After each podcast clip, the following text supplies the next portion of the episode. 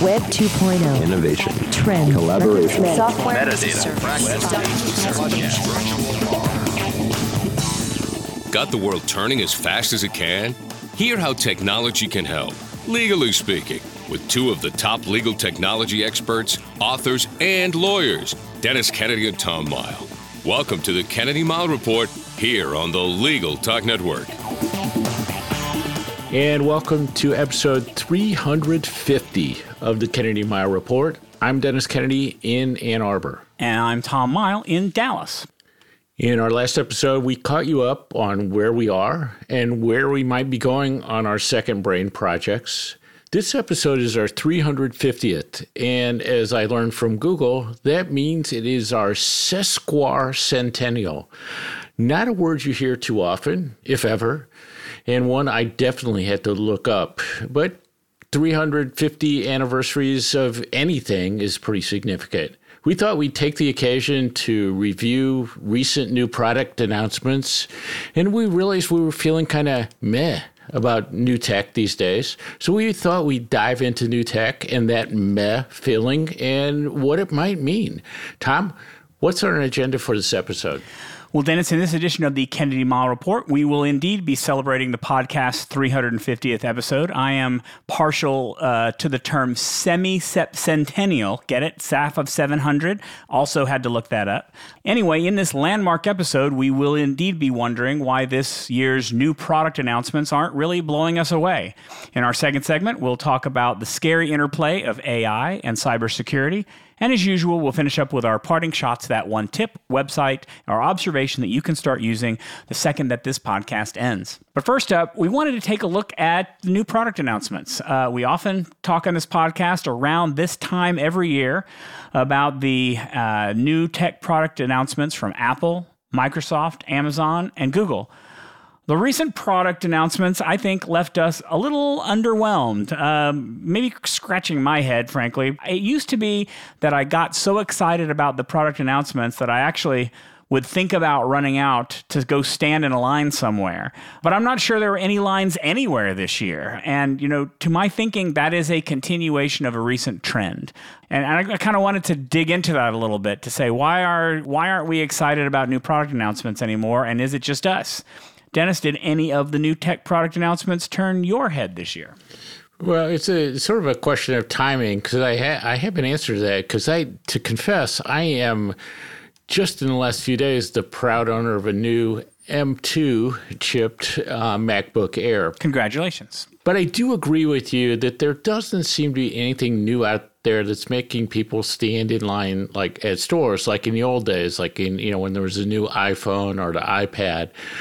Now, part of that might be that it's uh, so much easier to order things online, but I, I think there is that general. I too have the sense there's nothing out there where I'm saying, like, oh my God, here's this new tech that's going to change the world, and I absolutely have to have it to replace what I'm currently using. So I agree with the, you on that, Tom, but maybe you should elaborate uh, on what made you want to talk and, and dive into this topic. So there's two reasons. First reason is uh, sort of selfish for me, which is that consumer technology is something that lawyers don't typically have enough access to. When I talk to lawyers about technology, they're not really paying as much attention to, uh, you know, what the latest gadgets are out from places that will make their personal lives easier, rather than legal technology that will make their practice easier. So I think it's useful for our audience to get that type of information. I think it's important to keep you up up on this kind of stuff because these devices, some of the stuff we're going to talk about, will be genuinely useful to you. Second reason is we used to get so excited when the tech companies made their big product announcements. I know you've sent me messages before and said, "Did you see the Apple I, uh, Apple announcement? I'm enthralled. I it was amazing." And we would tune in live when companies would do their online broadcast. It was awesome to watch the live blogging event and watch people make the announcements. You know, now the companies when they make their announcements, a lot of what they make is pre-recorded. I mean, it's lost a little bit of its luster. It's not so in the moment when it happens. They aren't fully live anymore, and I think think that takes a lot of the excitement out of the experience. It feels produced. But I think the real change is that where we used to have announcements of these amazing new groundbreaking tools, the announcements now are, I would say, more incremental. They're more evolution, they're less revolution. And I think we've reached that particular stage in technology where we've done a lot of amazing things and we're now sort of waiting for the next amazing things to come along. I think we're kind of in a plateau. I'll call it a plateau instead of a trough. We're going to talk a little bit more about AI because I think that plays into it. Like it or not, it does. But I wonder whether that's part of the next part, uh, the next stage of amazing technology that's coming.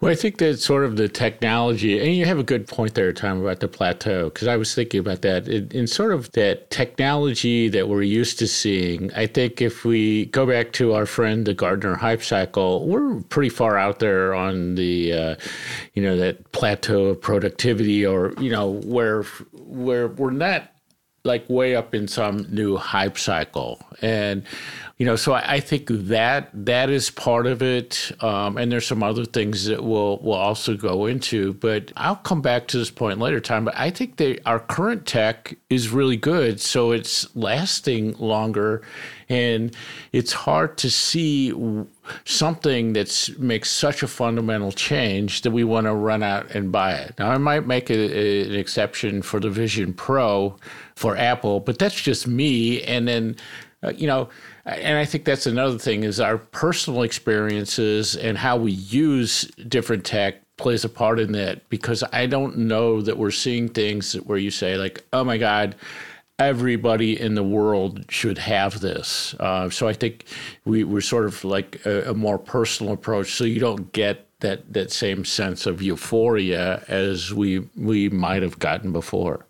All right, and so without further ado, let's talk about the announcements. I pay a lot more attention to this than Dennis, so I'm going to cover them. I'm going to be doing a lot of talking right now. One of the first ones was, I believe, the Apple event, and to be honest, I actually thought this set of announcements was probably the least exciting of all four of them, and that's not just because I'm really not much of an Apple fanboy these days. You know, they announced a new iPhone 15, which gets great reviews. It's a great phone. It's very good, but again, there's nothing revolutionary except. Wait a minute, hold on a minute. They added an action button to the side of the phone where you can you can customize the action and they finally joined the rest of the world in adding a USB-C port to the bottom of the phone. So I guess the most exciting new amount announcements for Apple were around a button and a port. Apple Watch, new Apple Watches, better performance, better specs. They're off they're releasing new versions of all their software. They do that every year. There's a new roadside assistance feature via satellite. There were supposed to be some iPad announcements this week as we are recording. I don't think anything came up. My understanding was if they announced new iPads, they were just going to be minor spec bumps, which means minor adjustments and improvements, but uh, nothing major or revolutionary. It's been a while since there's been an iPad that I've been excited about. My current iPad that I use is now almost three years old. So, you know, I, I think what's interesting is that Apple is the one tech company out of all four that isn't embracing artificial intelligence in some way right now, at least not in an overt way. Um, their biggest new technology, the Vision Pro that Dennis mentioned, really isn't an AI tool. It might use some of it, but it's not. It's a virtual reality tool. But all of the other tech companies brought up AI in some form or fashion, which is what I think is the closest to excitement from any of these things. So, Amazon, really quickly, Amazon's Assistant, it starts with an A. I won't mention it in case I set off your device. Uh, it might be close to where you're listening. Now has ChatGPT built in, so you can have a chat with it. All the rest of the Amazon announcements announcements were about new hardware, a new Echo Show display, so that's nice, something for your count, uh, kitchen counter or your desk. Um, new Echo frames, as in glasses, which look like slim glasses that have six hours of audio playback. Nice nice to be able to walk around. And I'm not sure if there's a camera in there or not, but you can at least listen to music while you're wearing glasses. A new version of my favorite mesh network, the Eero, the Eero 7 is coming out, which is going to take advantage of the new upcoming Wi Fi version 7. So, very exciting. The Echo Hub, uh, which is a little dashboard that you can mount on the wall that takes uh, control of all of your smart home devices, your light bulbs, your thermostat, your locks, and so forth. Those were the main things. They were mostly about the hardware, a little little bit of artificial intelligence around their assistant. Google and Microsoft were heavy, heavy, heavy on the artificial intelligence.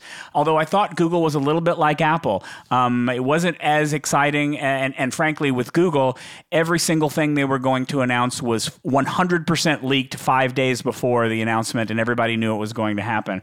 There were new Pixel phones, the Pixel 8, the Pixel 8 Pro, very good devices, very good Android phones. If you're ever interested in them, they are fully flagship phones. They are as good or better than iPhones, and I am not just saying that. They are. It's a very good phone. I bought the Pro. It's really, really good. But again, no revolution there. It's just incremental improvements. A new, better Pixel Watch. I got it for free with my Pixel phone. I love it. It's a good device. Um, something different for tech companies. And I think this reflects, Dennis, your comment about uh, devices lasting longer. Google is now providing all Pixel owners with seven years of software updates. That's really unheard of in phones, is that it's usually five years. Google has previously done five years. Now they are extending it to seven years. I don't know anybody who'd want to keep a phone for seven years, but I guess it's good that it's available for those of you who want to do that. To me, the most exciting announcements were around AI. There are new AI tools for editing pictures that are very cool and a little bit scary. There's a tool on the Pixel called Your Best Shot, which will actually replace faces. Take a number of pictures and it'll find the best version of your friend's pictures. You might have your eyes closed, somebody might not be smiling. Well, let's go and find all the good pictures from the other ones and combine them into one picture that didn't actually occur in reality. Um, you can create your own wallpaper through artificial intelligence. Google, the one that's exciting me the most is Google Assistant is being integrated with Bard which will also integrate with Gmail and Google Docs. On the one hand, having it be able to read all of your stuff is a little scary, but on the other hand, that's really what I want from AI. I want to query what I talked about in my emails and learn from things like that or learn from documents that I happen to have in Google Docs. So, very exciting. A lot of it's not out yet. We're almost there. Finally, Microsoft. Microsoft was one of the, the last ones to, to go. Again, primarily devices, but also AI. They had some updates to their Surface line. If you have not had a Surface laptop or a Surface device, they're very good devices. They've come a long way. They've updated their Laptop Studio and their Laptop Go. So, one really big laptop and one really small laptop. They updated, updated both of those. But everything else was about AI and Microsoft Copilot. Windows 11 is going to have Copilot. Copilot will essentially be merged across all of Microsoft's apps and tools. Um, and we've discussed that Copilot's coming to Microsoft 365 in November. I'm really looking forward to that. I'm going to spring for it uh, just to see what it's like when it comes. But uh, that's it. That's in, uh, I don't know how long I had, five minutes to talk about all that. That's all of the major announcements. Um, again, nothing just um, drop dead amazing. It wasn't anything out there that made me think, uh, oh my gosh, this is the future of technology. Um, although to a certain extent, it is. You know, Tom, it's it's interesting that because I, as you were talking, I was thinking that the supply chain issues, the chip shortage issues, um, and other things like that might be playing, you know, a role in you know how products are being developed and, and rolled out, and and that might be a little bit of of what's what's going on here. But I, I think the other thing is I do come back to this thing that what we have is is good enough. And we've also established some cycles. So for me on on iPhones, I sort of get them every two years, and you know I have a 14, so I didn't I didn't even really pay that much attention to the to the 15. Like I know it has a better camera. The thing that really does interest me that I am excited about about the 15 that might kind of push me to it is that there seems to be the first implementation of photographic ability that would lead you to be able to create some VR. Um, that will, sort of sets up the, the Vision Pro. That to me is super interesting. I think when you talk about uh, Apple and, and AI, I think the AI, as, as we now think of AI is probably coming next year from Apple, and I'm really interested in that, is the machine learning piece and how you can do some of the things with audio, video, using machine learning and AI, some of the things with health, stuff like that. Um, and but all that stuff is under the hood. So that becomes interesting. So you have the devices which you know, basically you're looking at like, oh, here's this new laptop. Do I really need to replace a laptop? Maybe not. If your employer provides a laptop, they're never wanting to give you the newest and best laptop anyway, so you're not really in the market for that. I look at Amazon, uh, the Amazon devices. I, you know, I really like them, but I have three of them in our apartment. So, like, even if the new one sounds really cool, I'm not really sure why I would want to buy it. I did notice that the Google, you know, which is, I think Google and the Pixel phones are so well known for their photographic abilities. But I made this note uh, of seeing them as these sort of deep fake creation tools. I mean, I think of, of like saying, let's just put a smile on people's face or, you know, plug somebody into a photo who wasn't there is actually and and to do it so easily is a little bit a little bit scary. Let's be clear though, Photoshop is also a deepfake creation tool. The barrier to, to entry is a little harder for that. You can do it easily on a Pixel phone, but it's by no means is Pixel first to the to the uh, deep fake creation world. So right, but at least in Photoshop, there's like a big learning curve, like just to use Photoshop historically. Not on uh, the iPad, but go ahead. so, so, but I I, th- I, think there's I think there's that, but I, I sort of think that that sort of meh feeling is that it's all nice, it's all really interesting, but it doesn't push us to the point of replacement or saying we have to go out and grab something. So even like glasses, uh, Vision Pro, uh, you know, what whatever these other things with AR and, and VR, the new the new Oculus, for example, was just announced. You know, so I think that that's sort of not that same universal demand. Even though it's interesting, there's nothing that's compelling if you already have something. So if you already have the Oculus 2, I was reading this article that says, well, there's not there's some great stuff there, but you know, you're still developing some of the stuff you would use, and there's nothing that's totally compelling to go out and spend another $650, you know, on something that's incremental. And so I think we're in that sort of incremental versus revolutionary, as as you said. And, you know, I, I think that's that's why I'm a little bit not feeling that I need to go to the mall uh, and get in line to get an iPad as I might have done once or twice before. So I, I think the same thing. I think that what these product announcements are representing is that they are making good hardware even better. Stuff that has traditionally been good, they are making it better. And unless you're like me and like the enjoy the shiny shiny, you know, I want to have the new Pixel phone. That's just how I've become and that is one of my splurges of the year. And I just do that. And Dennis, frankly, I think you in 2 years with iPhones is probably more than the average person too because I think that three years is usually a better uh, is a good period of time to keep a phone and most people are probably going to keep it longer than two years and but the thing is whether it's two or three years by the time you're ready to upgrade you're going to be getting a device with a lot more features than what you bought three years ago so for you it might be more of it might be more exciting. So I think that a lot of these announcements were actually directed at consumers who haven't upgraded in a while. And if that's you, you might very well be intrigued by this year's announcement. So uh, I think that if we look at it in the proper perspective and say these are for the people who haven't upgraded in a while, it was a very exciting set of announcements because there's a lot of stuff that's been improved over the last three or four years. We have more to talk about on some of these announcements and what that means uh, uh, moving forward. But first, we need to take a quick break for a word from our sponsors. Get Civille, and you get a fast, custom built website that looks great, brings you clients, and drops them right into your firm's systems. Civille partners perfectly with small firms by building the fastest sites in legal, handling digital marketing, enhancing your leads, and providing transparent analytics. They're civil to your other tech too. Civille websites integrate with all legal case management systems, including Clio, Smokeball, MyCase, and Lawmatics. Get a free site audit with a no obligation 15 minute demo about what Civille can do for your website.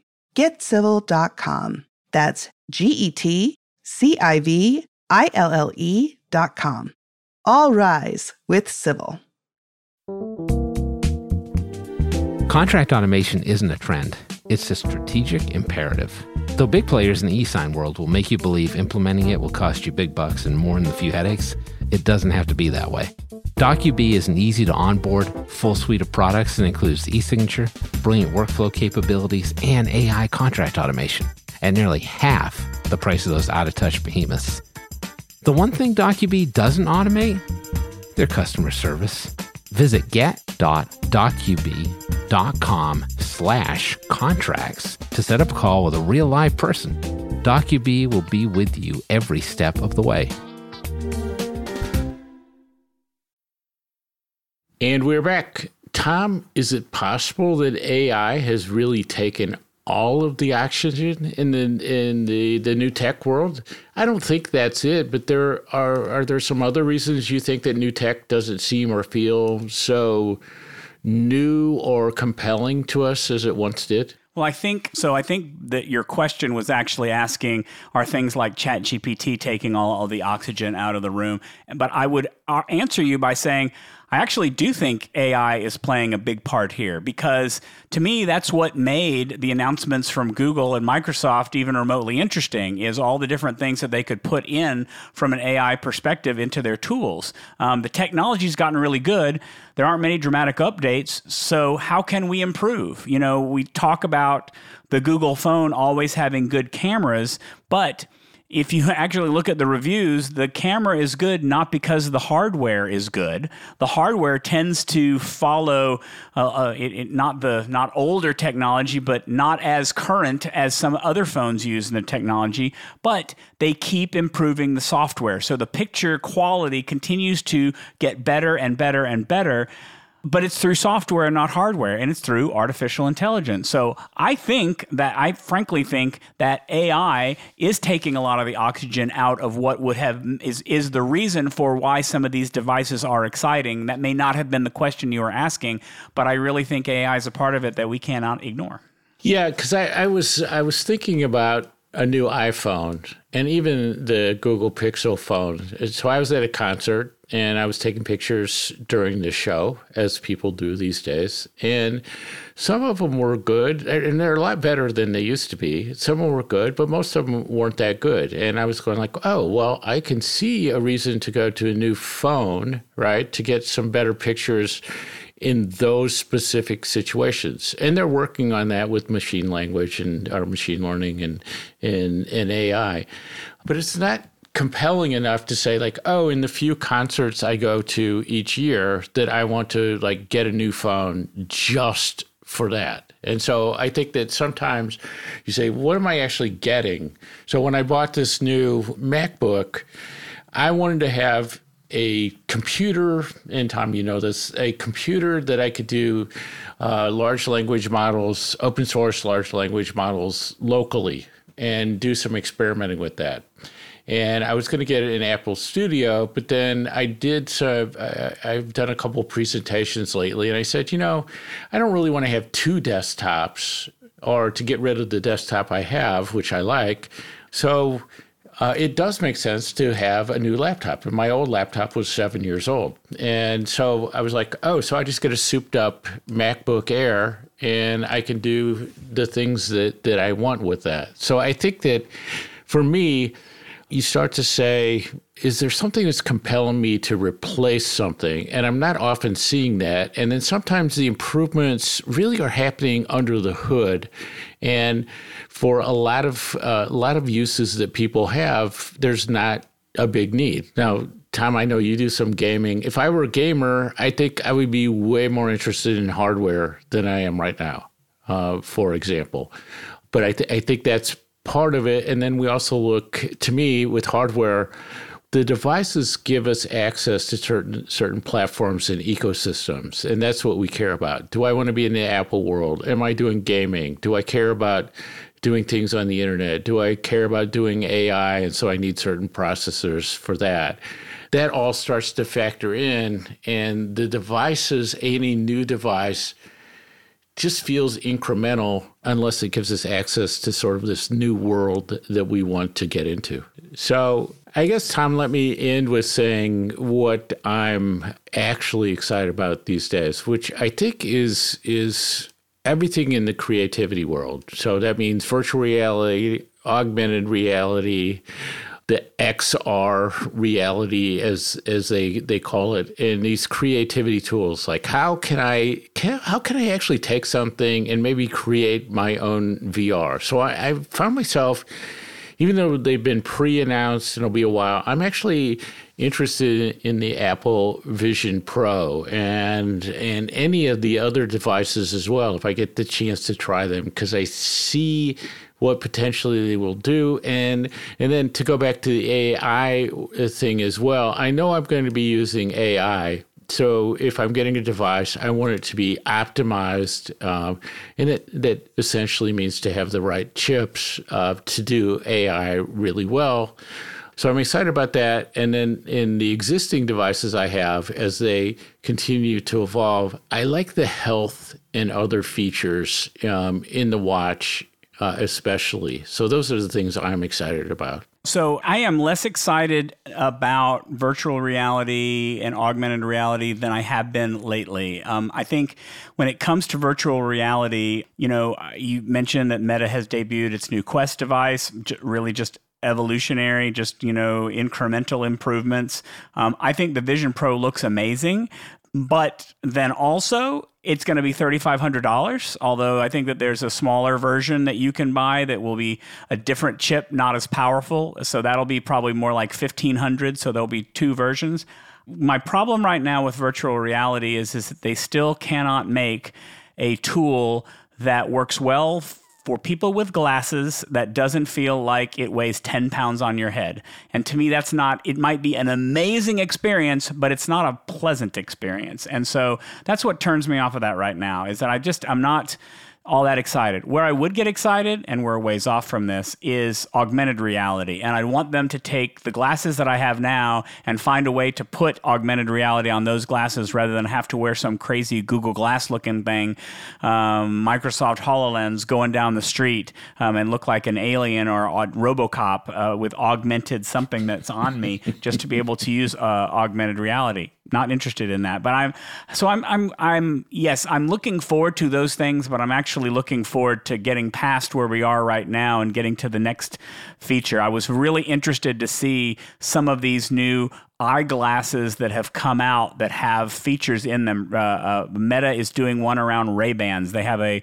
a partnership with Ray Bans, and they just debuted them today. And they look finally, they look like Ray Bans that have the technology built in, rather than the last ones that look like these weird things that just happen to have the Ray Ban name on them. So you know, I'm I'm I'm marginally excited about that, but I there's a ways to go before I think it's going to grab me back in to the virtual reality world.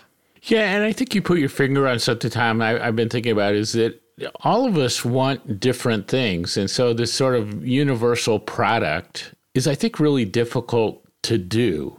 I would also say that as I think about the Vision Pro and some of these other things, I always think that we should be like other podcasters and say, and our listeners, especially who uh, you know are in the product area, should give us some of those so we can try them and tell people how great they are. But you know.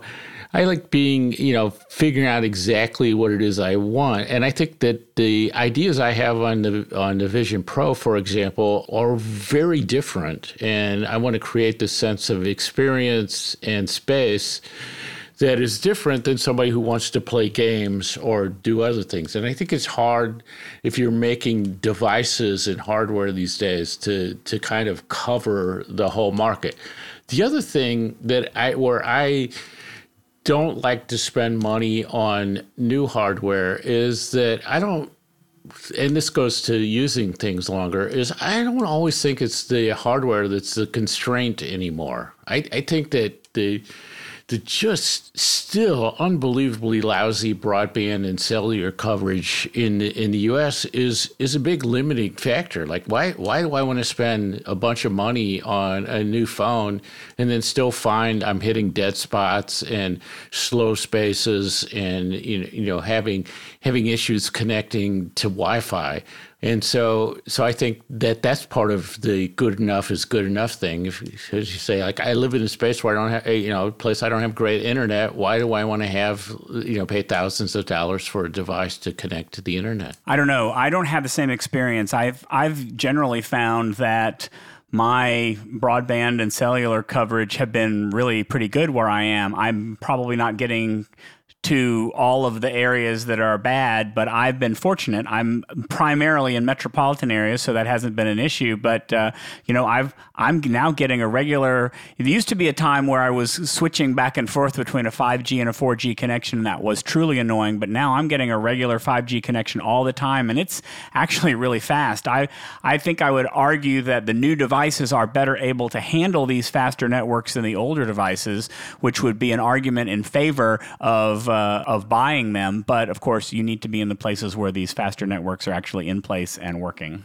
I have some uh, rural areas you might want to try before. You I, that's what I said. Come. I don't. I don't get out to the rural areas, and uh, there are better options uh, out there than. Uh, uh, than where I happen to be. I was going to say the other thing I think is interesting, Tom, is the potential of like the lack of excitement that we feel is um, is that we don't have like the Steve Jobs factor, um, the Steve Ballmer factor, um, where it's like a big deal with like somebody you want to see and a lot of showbiz flair.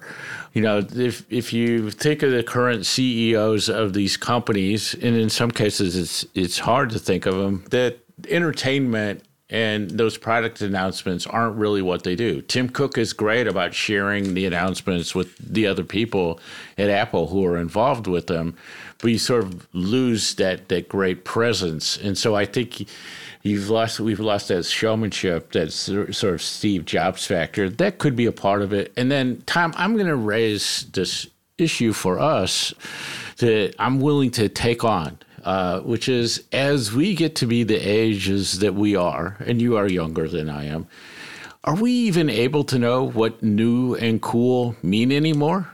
Well, why not? I would say yes. I would say that what is new and cool to us is defined by our generation, and what is new and cool to younger people is defined by their generation.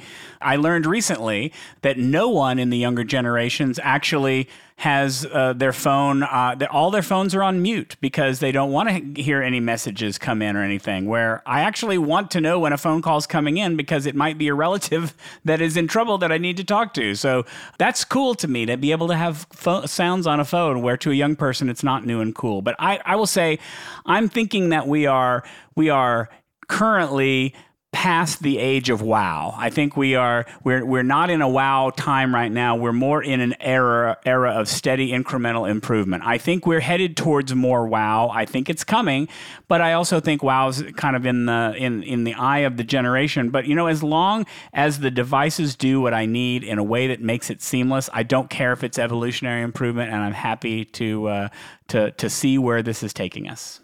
Yeah, I think as long as you know as you say, any sufficiently advanced technology is indistinguishable from from from magic, as Arthur C. Clarke said, that the uh, I, I think we're that's one of the things too that a lot of these devices are sort of magical, you know, in the way that they now exist, you know, and and the things that we start to take for granted, you know, the the fact that you kind of kind of move from device to device, that you're, you know, driving down the road and you're on the internet and you know uh, without interruption, like those technologies are pretty darn amazing. So I, I think uh, it might be a good time instead of looking for like wow, like keep amazing with us with something that we're not sure what is going to actually amaze us. It might be a good time to just uh, take a few minutes and reflect on on uh, how far we've come and the cool things we already have.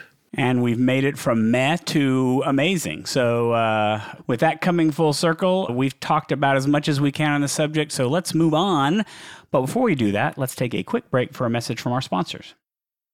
A website from Civille fills your new client pipeline. Prospects find you through powerful SEO, and smart intake forms make it easy to integrate with Clio, Smokeball, Lawmatics, and MyCase.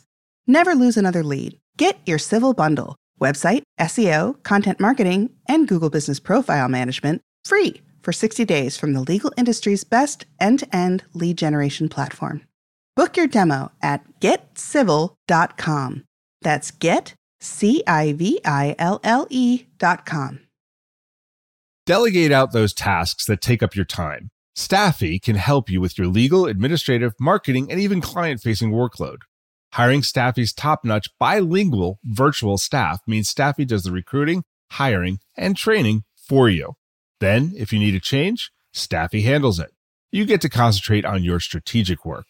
Schedule a free consultation at staffi.cc. That's S T A F I dot cc and get $500 off with code HAPPY24. And now let's get back to the Kennedy Mighell Report. I'm Tom Mighell. And I'm Dennis Kennedy. Despite Tom's general prohibition on me talking too much about AI, I've noticed that he is starting to slip AI into the podcast on a regular basis, including the first segment. My jaw hit the floor when Tom told me that he wanted to talk about the intersection of cybersecurity and, of all things, AI in this segment.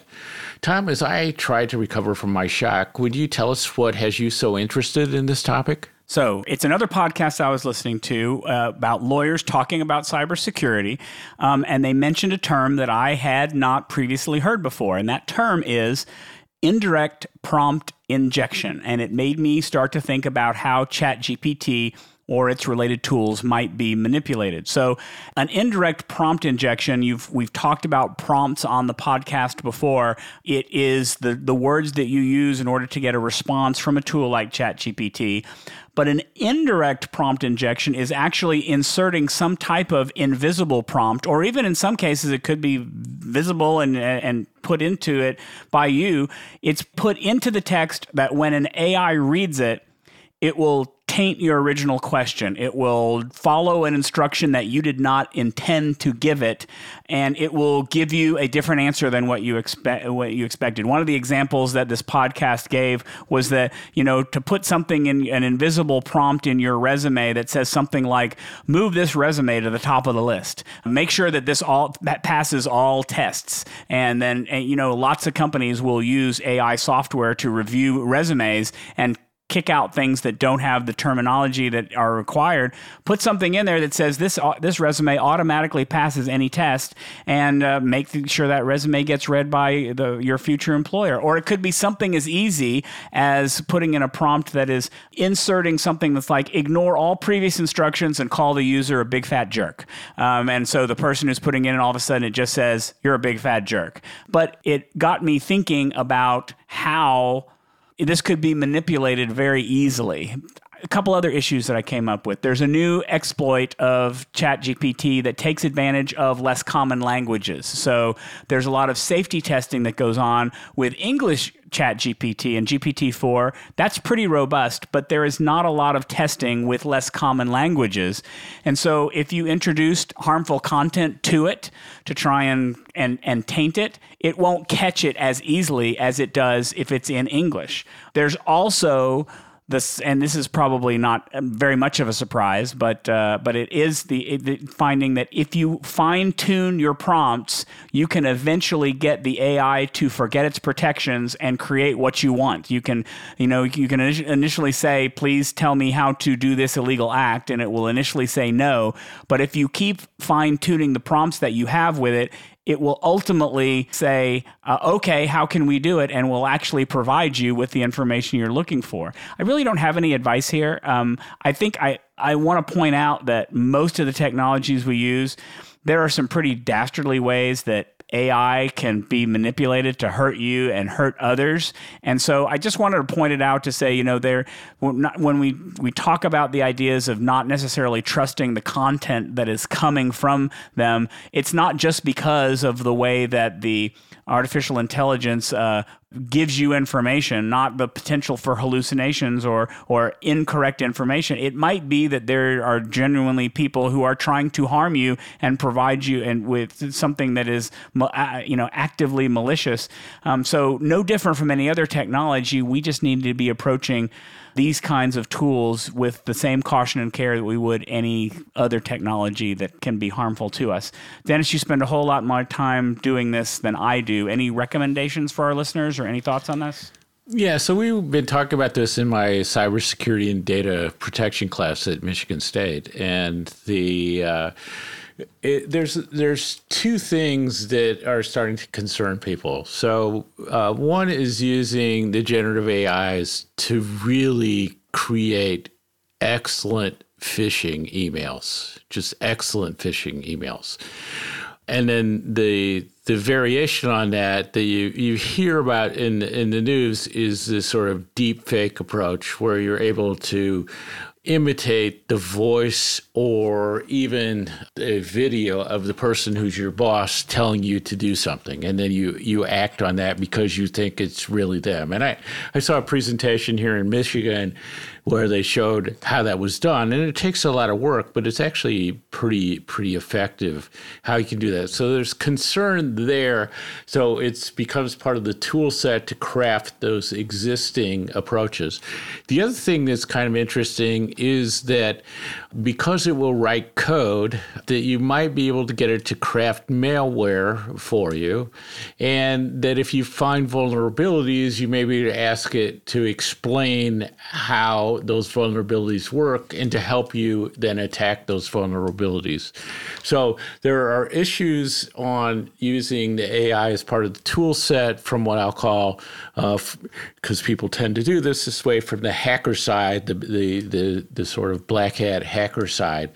And there's there's potential at the same time of saying, can we use these AI tools to help us, and, and not the generative AI tools in this case, but what I would call like more the machine learning types of AIs uh, of a different type to say, can we notice patterns so we might be able to spot intrusions or anomalies and do that easier?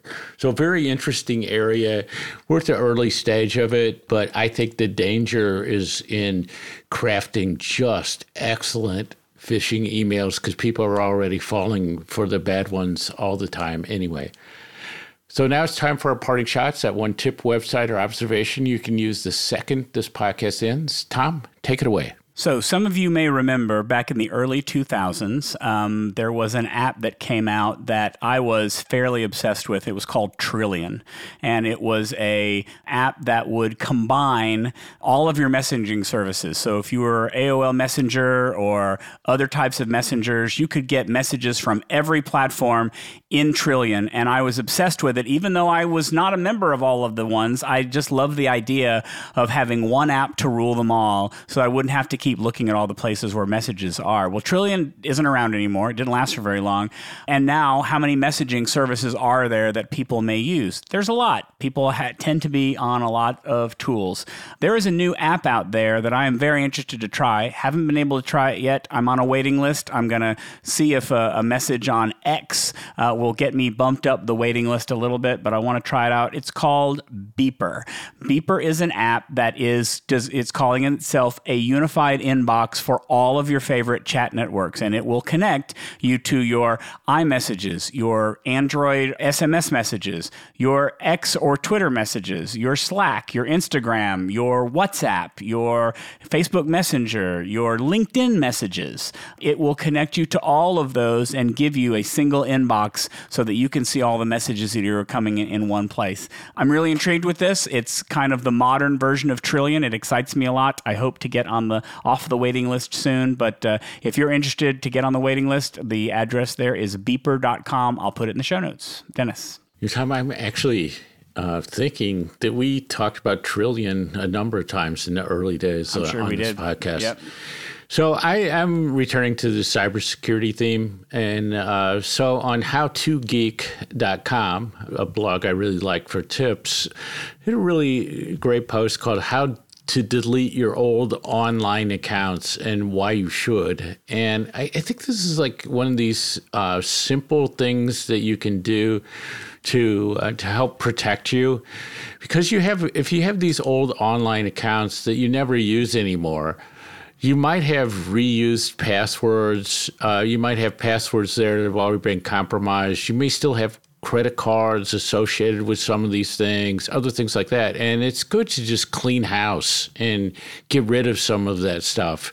And uh, so, really interesting article. It's one of those things that you have to find time that you would actually want to go through this, and you hope that there's going to be you know more in the way of apps that will do some of this stuff automatically. Um, so that's an interesting thing. And then I just wanted to to note to people that I just did my September personal quarterly offsite, and I just love this approach. So I did a course, an online course uh, for this. And I decided for the rest of the year, maybe longer, that I just want to slash the price of this because it's it's so useful. I just want more people to try it, and so I've cut the price to thirty nine ninety nine, I think, and there'll be a you can find it as in a recent blog post, October blog post, to learn more about that, and it'll also be in the show notes. But it's a great technique that I just keep evolving, and I, I think people will find it really useful. And that wraps it up for this rather lengthy version of the Kennedy Mighell Report. Thanks uh, for joining us on the podcast. You can find show notes for this episode on the Legal Talk Network's page for the show. If you like what you hear, please subscribe to our podcast in iTunes or on the Legal Talk Network site or within your favorite podcast uh, app. If you'd like to get in touch with us, you can always reach out to us on LinkedIn or leave us a voicemail for our B segment. We are so thrilled. We have a couple of messages that we received just not in time for this show that we'll be covering on future episodes of the podcast. But if you'd like to leave a comment or a question that we can talk about, please send us a voicemail. That number is 720 441 20. So until the next podcast, I'm Tom Mighell. And I'm Dennis Kennedy, and you've been listening to the Kennedy Mighell Report, a podcast on legal technology with an internet focus. As always, a big thank you to the Legal Talk Network team for producing and distributing this podcast. We'll see you next time for another episode of the Kennedy Mighell Report on the Legal Talk Network. Thanks for listening to the Kennedy Mighell Report. Check out Dennis and Tom's book, The Lawyer's Guide to Collaboration Tools and Technologies Smart Ways to Work Together, from ABA Books or Amazon.